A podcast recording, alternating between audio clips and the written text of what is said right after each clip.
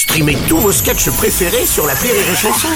Des milliers de sketchs en streaming, sans limite, gratuitement, gratuitement sur les nombreuses radios digitales Rire et Chanson. Le Rire Comedy Club sur Rire et Chanson. Le Rire Comedy Club avec ce matin David Azencott. Salut mon cher David. Pardon, pardon, qu'est-ce mais, mais, mais, mais qu'est-ce qui se passe Désolé Bruno, c'est parce que j'ai reniflé l'ouvrage d'Hélène Gâteau. Pourquoi j'ai choisi d'avoir un chien et pas un enfant Et ouais, j'en suis sorti convaincu. Je rends ma fille pour la remplacer par Kiki, un adorable croisé Rottweiler, Staffordshire, Pitbull, Chihuahua. Ouais, c'était un dog gangbang. Ouais, magnifique spécimen de 120 kilos qui, avantage non négligeable, peut aussi vous débarrasser des enfants surnuméraires. Ouais, ouais, c'est une méthode qui a fait ses preuves en Chine à l'époque de l'enfant unique.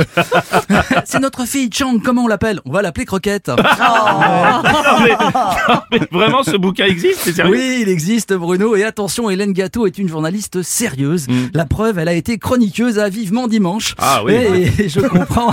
mais, mais attention, je comprends parfaitement son raisonnement. Il y a trop d'humains sur Terre. Je suis entièrement d'accord avec elle, même si j'en ai produit récemment un de plus. Et par ailleurs, j'ai toujours adoré les chiens. Hein, c'est vrai, ils sont gentils, ils sont fidèles. Même le pire rebut de l'humanité trouvera toujours un chien pour l'admirer. Demandez au craquet de Stalingrad ou à Laurent Wauquiez.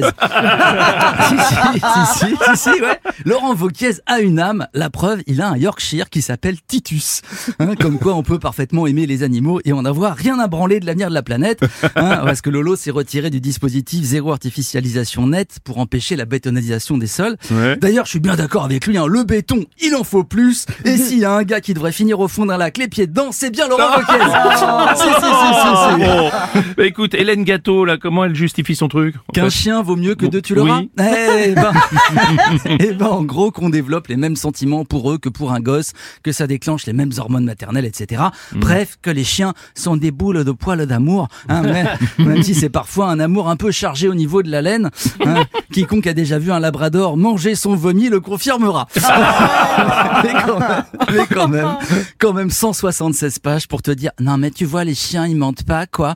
Euh, sérieusement, sérieusement, ce genre de bouquin, avant tu le au Club France Loisirs, écrit encore 24 par Isabelle, naturopathe, médecin holistique.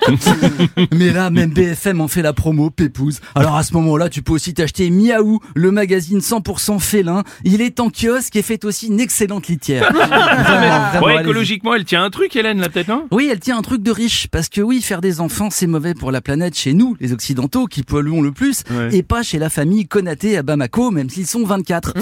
et surtout, un animal domestique reste un cauchemar écologique. hein. Bon, les chats, on le sait, sont responsables de la disparition de milliers d'espèces en jouant au volleyball avec leur tête, mais, mais attention, les gentils toutous émettraient jusqu'à 17 tonnes de CO2 durant leur vie, et pas qu'en pétant. Non, non, non, non, à cause de leur consommation de bidoche. Alors, bon, après, si leur maître est vegan, ça compense, hein, mais t'as intérêt à y aller mollo sur les brocolis. Hein.